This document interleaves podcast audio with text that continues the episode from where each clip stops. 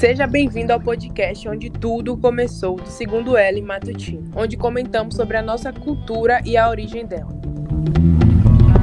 Eu sou Marisa Ellen e hoje no nosso primeiro episódio iremos para o norte do país, onde existe uma cultura muito plural e rica, Lá vive a maior parte da população indígena do país. Dos 817.962 indígenas de todo o país, segundo o censo realizado pelo IBGE de 2010, mais de 300 mil vivem no norte do país, cerca de 37,4% segundo o FUNAI. Os povos indígenas são riquíssimos em cultura e têm várias tradições e lendas que são passadas através de gerações. E para começar, hoje iremos falar sobre a lenda da Iara ou a lenda da Mãe d'Água.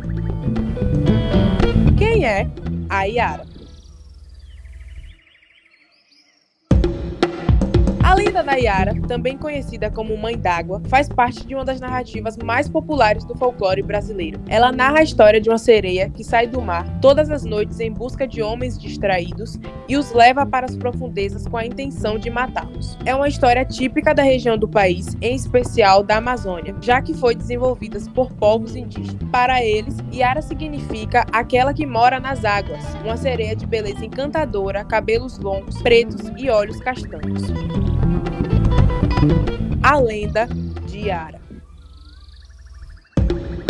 Essa lenda diz que Yara era uma corajosa guerreira e tinha uma beleza absurda e invejada. Por conta da sua beleza, muitos tinham inveja dela, principalmente seus irmãos que queriam vê-la morta. Seus irmãos planejaram seu assassinato, porém, ao executá-la, são surpreendidos com as habilidades guerreiras da sua irmã e Yara consegue inverter a situação e acaba matando seus irmãos. Com medo pelo castigo que iria receber do seu pai, pajé da tribo, Yara resolve fugir, mas é encontrada e, para castigá-la, lança-a no rio.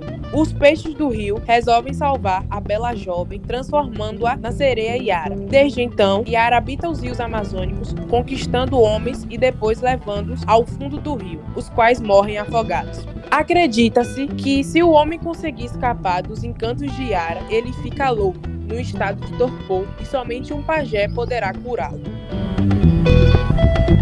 Por trás da lenda da Yara. A lenda da Yara tem ligação com algumas religiões, como é o caso do candomblé. No candomblé, a sereia Yara é atribuída ao orixá de origem africana, Iemanjá, que é como uma mãe protetora dos pescadores, protegendo-os dos perigos do mar. Os fiéis ao candomblé de origem africana realizam as homenagens em ambientes fechados, enquanto que outros devotos preferem fazer os cultos em locais abertos, a exemplo de rios e lagoas, homenagens essas conhecidas como oferenda. Por conta desses fatores, ela é representada como uma sereia. Muitos dos devotos de Emanjá prestam suas homenagens lançando presentes sobre o mar, como flores, bijuterias, espelhos e etc. Além disso, Iemanjá é considerada como a Afrodite brasileira, que é como se fosse a deusa do amor para os apaixonados. Cronistas do século 16 e 17 registraram que, no princípio, o personagem era masculino e chamava-se Ipupiara, homem-peixe que devorava os pescadores e os levava para o fundo do rio. No século 18, Ipupiara vira sedutora, sereia, Uyara ou Yara.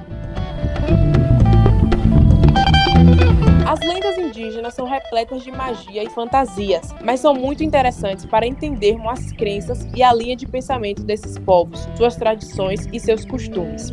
A cultura indígena é rica e possui muitas lendas e tradições, e conhecer essas tradições é importante para que possamos conhecer a história e entender a cultura atual do nosso povo e como ela é retratada na literatura, no cinema, na música ou no teatro, e também entender como chegamos à cultura que temos hoje. A lenda da Yara nos mostra como a inveja pode chegar em um nível estrondoso, ao ponto de seus irmãos tentarem matar para poder ser melhor do que a própria. Essa história, contada por muitos, sempre traz a impressão que Yara seria a vilã no final, mas acaba buscando saber mais sobre ela, descobrimos a verdadeira face.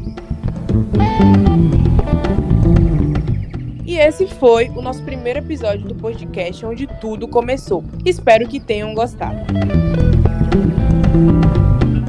Os créditos desse episódio é dedicado a pesquisa feita por Marisa Ellen, Rebeca Machado, William Lima, Ana Júlia Martins, Maria Júlia Pereira, Ana Luísa, Vitória Gemima. Roteirização feita por William Lima, Ana Júlia Martins, Maria Júlia Pereira, Ana Luísa, Vitória Gemima.